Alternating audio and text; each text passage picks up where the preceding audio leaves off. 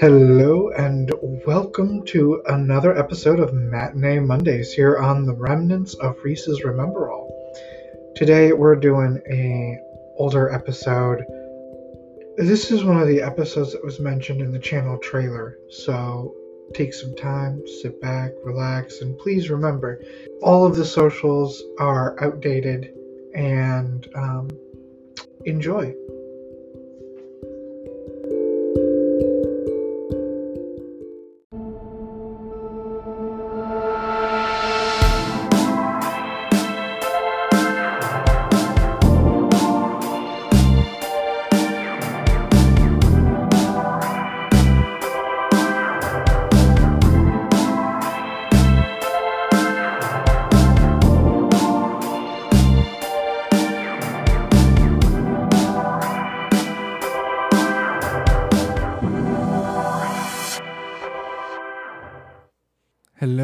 Welcome to another episode of Robert's Reviews, the weekly podcast show where we sit down, discuss the most recent films from this year and last.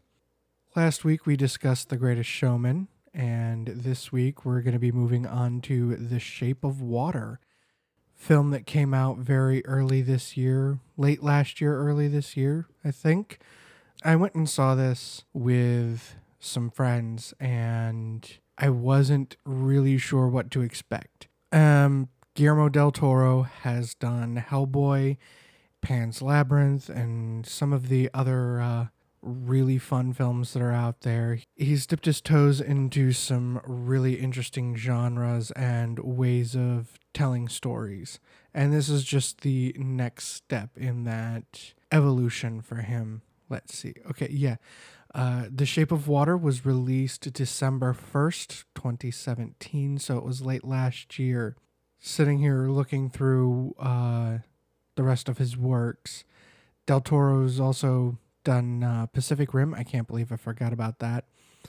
Edward Scissorhands, The Lake House, and most recently, Call Me By Your Name. So he has a wide plethora of films that he's done jumping right into this after we go through and talk about a couple of things that are coming up on the network.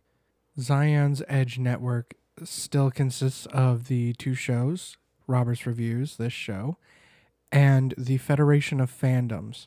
We are looking at expanding from the two shows, but that will come after we do the cementing of the shows that we've already got going.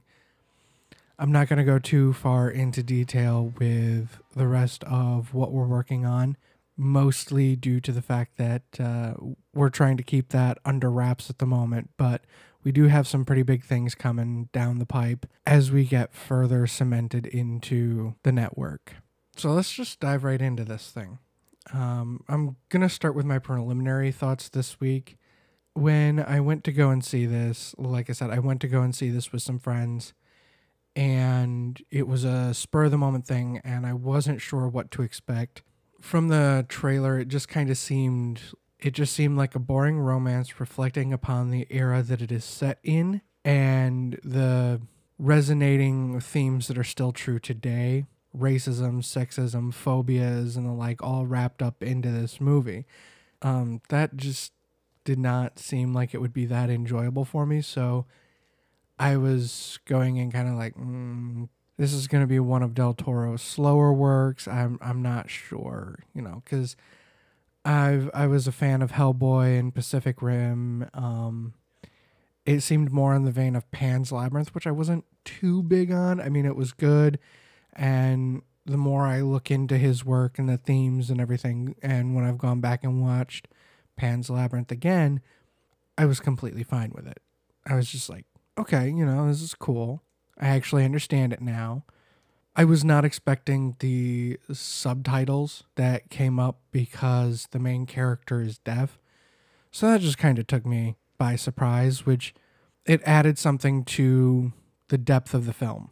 As I've previously said, as we get into the specs here, the director is Guillermo del Toro, and one of the films I forgot to credit him for was Crimson Peak which is part of the reason why I was kind of hesitant because for me, Crimson Peak was a massive miss, and I guess it just kind of fell flat for me.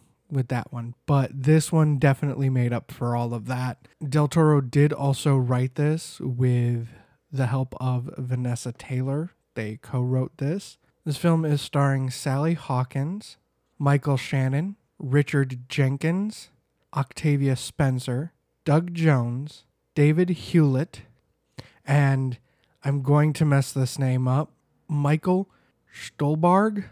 I'm pretty sure that's wrong, but that's the best pronunciation I can come up with at this time. The Shape of Water has been nominated for 287 awards and has won 100 of the awards that it was nominated for, as well as four Oscars. So it's it's a pretty big deal. The scope, the cinematography, the play with the CG, the effects, all of that was very, very well done and beautifully executed.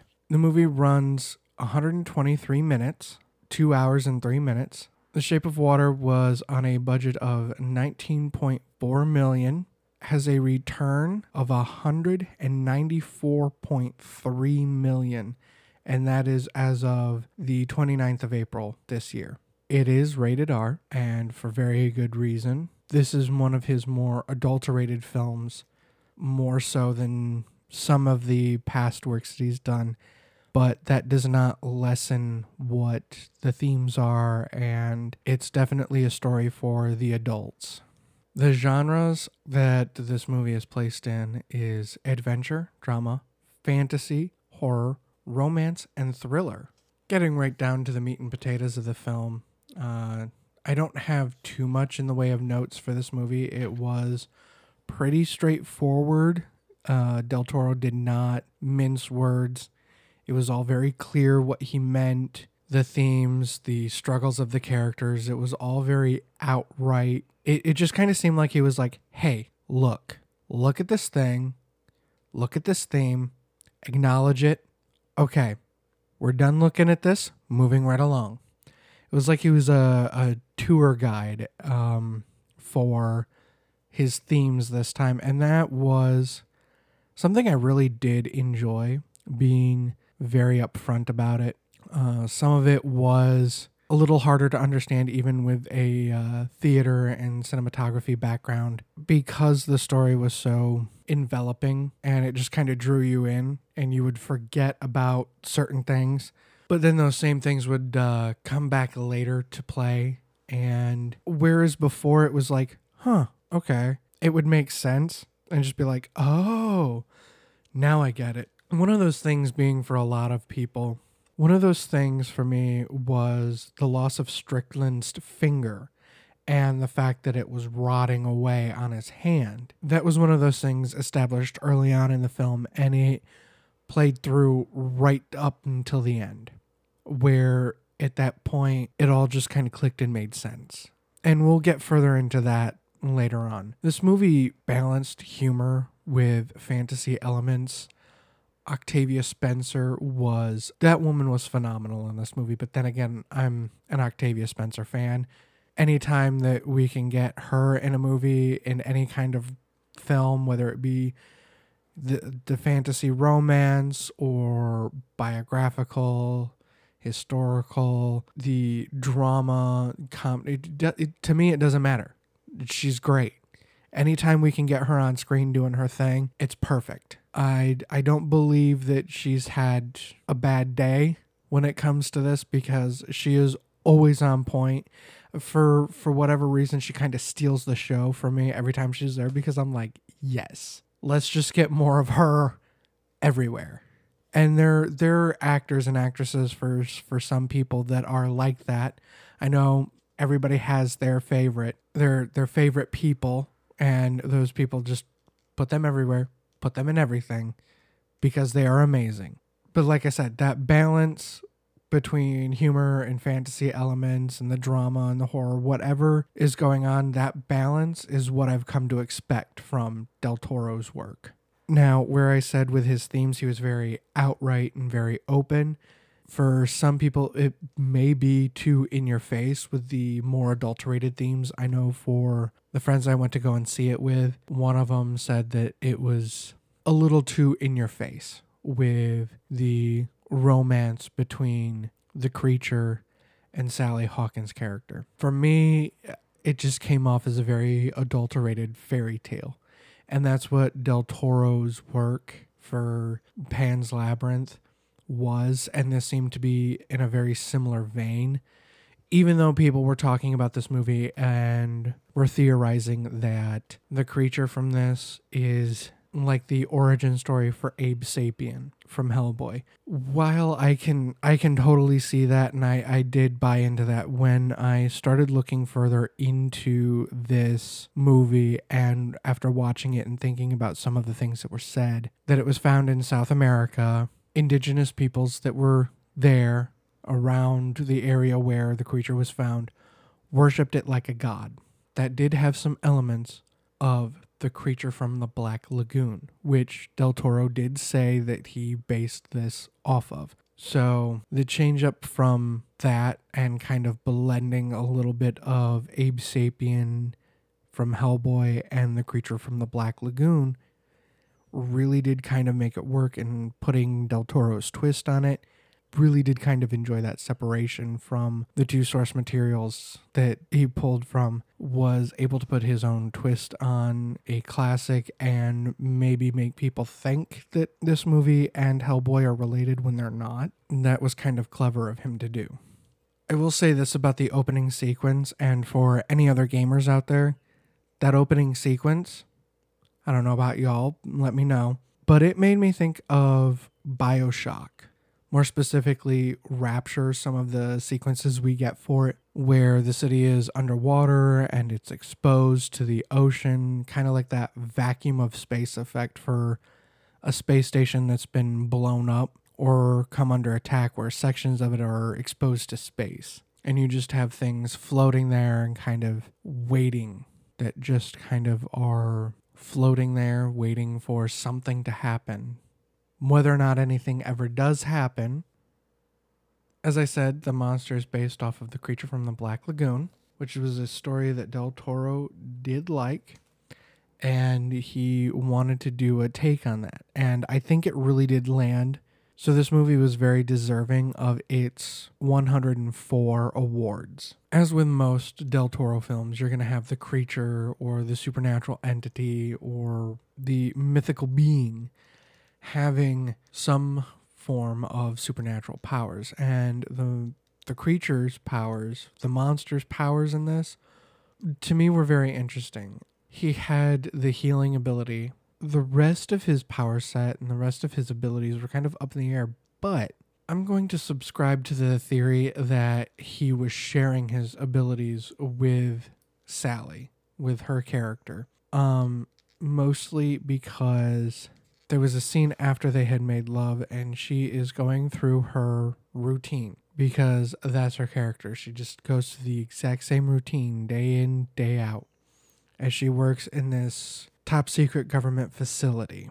The fact that she was sitting there playing with the droplets of rain on the window, just kind of tracing through them. Some of the droplets did start to follow her finger, and it makes you wonder was that in her head, or was she actually making the water dance. Now, if she was doing that, perhaps he had the ability to share his abilities. So, we're going to come right back around to something I mentioned earlier Strickland's finger. The finger rotting away, that was a heavy theme for Del Toro. And I just want to say this that that was absolutely brilliant to show the man's pure evil coming from within, that layers peeling away like like an onion.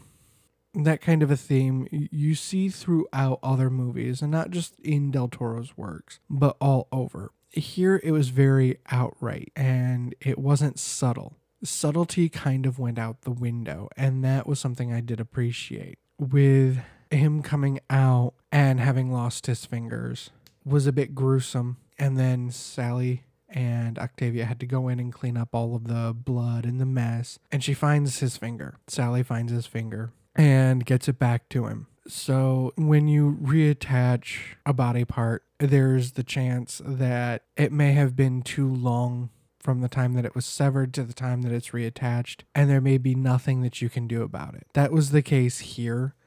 And as the rotten decay set further and further in, the more and more of that vile nature that Strickland had came forth. And that just was really something interesting to see coming forward because it wasn't like all at once, blah, I'm the bad guy. It was very slow. Like you knew he wasn't a good guy to begin with, but you thought maybe it's just because he's a strict military guy. No, this was straight up, he is a jerk. He is just not a good person at all. So, as the movie progresses and you see his relationship with his family and his his other coworkers, his superiors and his subordinates, you just see how much of a brown nosing, boot licking jerkwad he really kind of is. One of the other questions that throughout this movie that I had was about Sally and her voice. Uh, if you look at any of the trailers or anything, Sally's character was mute. And there's a point where it kind of seemed like she might be getting her voice back. And this goes right back into the possible sharing of abilities. Or maybe it was just the healing that was causing her to be able to get her voice back. Now, if it was that slow dosage of constant healing that she was getting from the monster, that's even more awesome because then he could take away pain and wounds and heal wounds properly that had been in place from infancy, which is how long that she had been mute. I'm not going to say too much for those who haven't seen it yet, but that's one of the major major things and her her backstory and i'm i'm trying to leave the the backstories alone because then there's too much theorizing that can be done. But one of the questions that that it raises is as an infant how did she how did she end up with three claw marks across her neck and being found on the banks of a river? Really how did she survive that and what was it that got her? Because from my memory they don't say in the movie and it just leaves it wide open for interpretation as i said earlier the scope and the visuals are extremely great and that brings me right into one of the smart choices that was made in this film and in the making of this movie. Now, there were a lot of them, and one of my favorites was the play for color changes for characters as the story progressed. That was smooth and clean. It wasn't, you know, one day they're everybody's wearing all black and then the next day everybody's wearing, you know, a different color. That can be a little jarring sometimes. And this was just a very simple, smooth color change that happened very gradually, but it really did show off that changes were happening. To further that, before she gives herself over to the creature, her wardrobe is boring and doesn't stand out in any way. It's very bland, simple, washed out colors that don't do anything to help her. And after they have their night of passion, the vibrant reds and blues of her outfit pop more. She even picks out a red pair of shoes. The coat that she has pops a little bit more on screen. She just seems to kind of wake up to the world, or the world wakes up to her and sees her. So maybe it could be either one or both. As a baseline message for this film, I think the tone of acceptance and not judging anyone based on one part of who they are is wrong. I think that's the message that the movie was trying to go for. As you have multiple different types of minorities the disabled, women, women of color, people of color, members of the LGBT community. And then you have Strickland, who is this authoritarian, militaristic white man in power. And Michael Shannon does a really good job in portraying Strickland and his anger, his loss of his grip of authority, and a bit of a slip down the rabbit hole in that sense of what he thought he knew, he doesn't know, and there's more to the world than what he was taught. And that can be a bit of a struggle, especially for someone who can't see things any other way than what they've been taught. When you get set in your ways, it becomes difficult to break out. And with that being part of the the theme to just open your mind and be more accepting, it really shows the struggle that people can go through. One of the other themes, or rather concepts throughout this film, is a constant play of water from the bath to uh, the environment that the creature lives in, rain on the windows, the pier and the dock is very simple. It is a recurring theme that life is like the flow of water. It just is. And we have to accept it and go with the flow. And that is a simple and beautiful theme. Shifting back over to Del Toro, one of the interviews he gave was on Jimmy Kimmel. And in that discussion and in that interview for this movie, Del Toro said that this is his favorite movie that he's ever made, which really shows in every detail. He gave this movie his all. So, just taking a moment to talk about uh, the performance of the lead character while the creature is one of the main leads, I want to talk about Sally Hawkins and the performance that she gave. Her performance is is by far one of the most impressive that I've I've seen yet. And the reason why is it because it relies entirely on her facial expressions, her eyes and her body language. And that that is absolutely phenomenal that she is able to just give a sideways glance and you understand exactly what she's meaning to say to Octavia. And it's just like, she gives that glance, and it's just like, hmm, girl, do you believe this guy? But without saying anything, without doing too much that's over the top. It's all very subtle. It's it's a nuanced performance. And unless you're going to go looking for that or you're expecting that, you can really miss that nuance, that very subtle sideways glances and just the simple arching of a brow. She's got very good facial and body control. That really kind of feeds right into the fact that she is a brilliant woman. I mean, we see that early on in the film, but due to her disability, being a woman of non white heritage in the 60s, her opportunities are slim.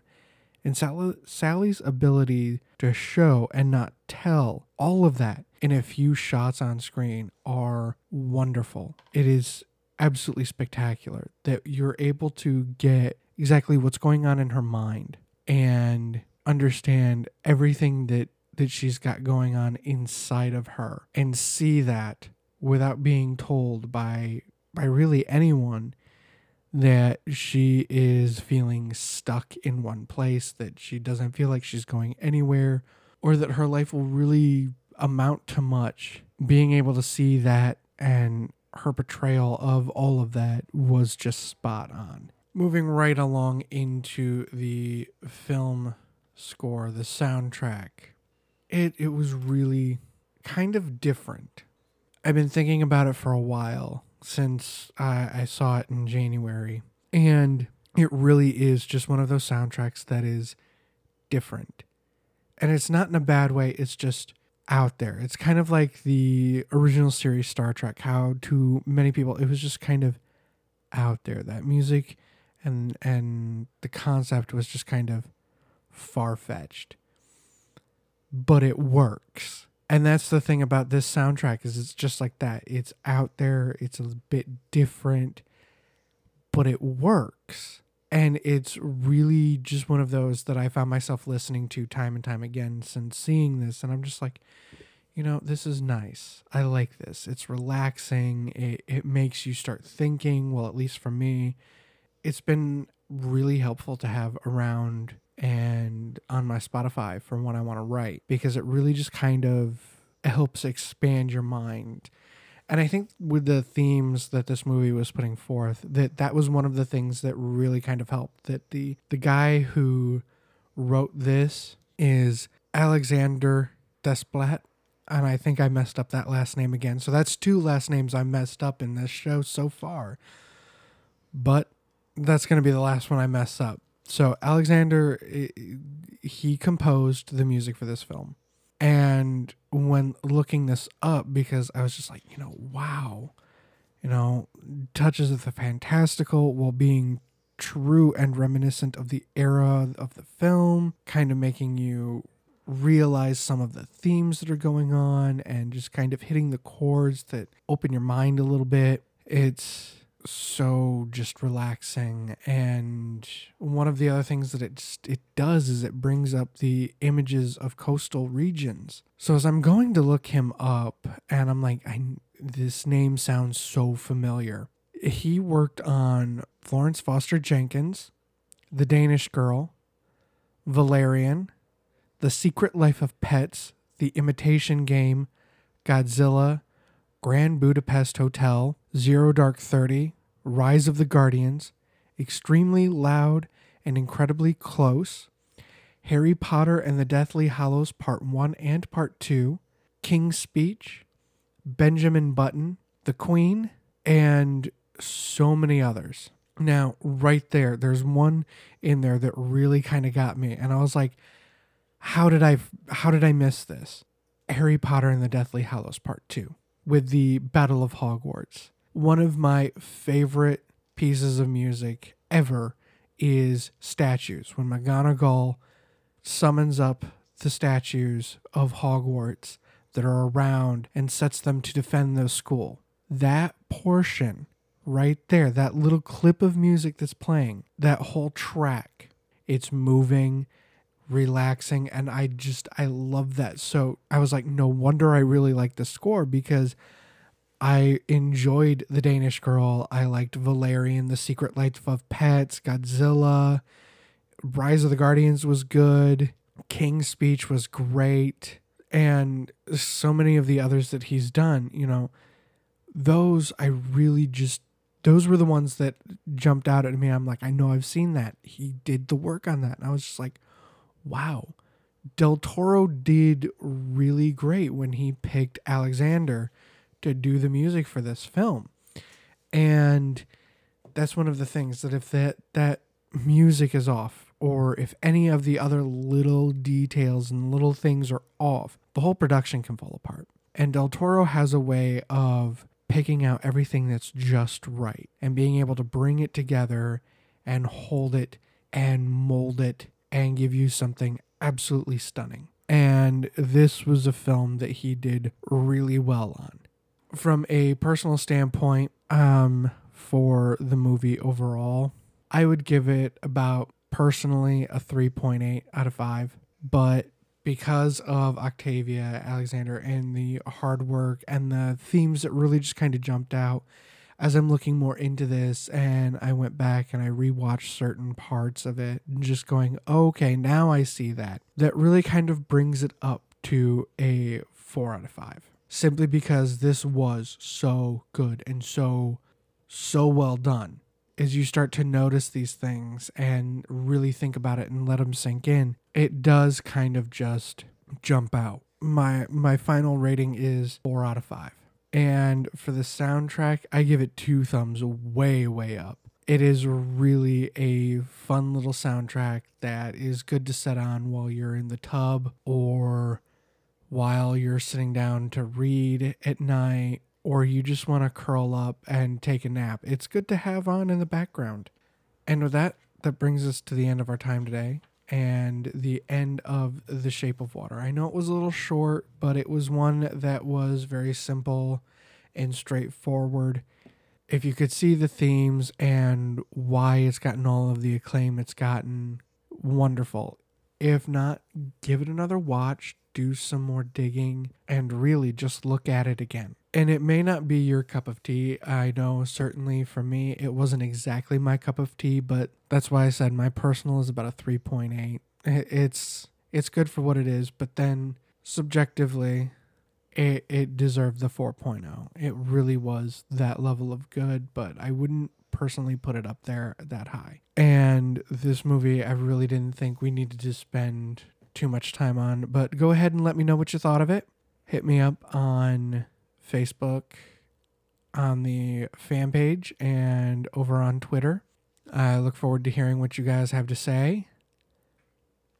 Next week, we are going to be diving into Winchester, one of the horror movies from the beginning of the year, starring Helen Mirren as Sarah Winchester.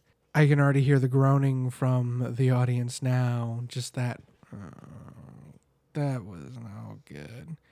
We're going to get into that we're going to dissect that one a little bit more. I have a penchant for the thriller and the horror genre, and that is one that I am looking forward to dissecting and talking about and going over. Maybe debunking some of the things that are being said about it while pointing out other random theories that could be going on behind the scenes with that.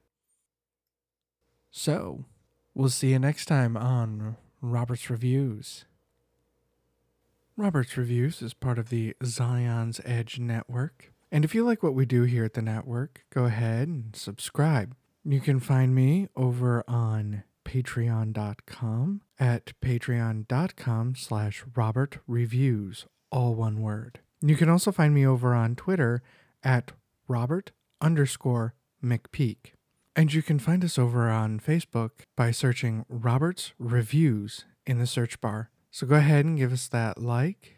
Keep an eye out for updates and new shows as they become available.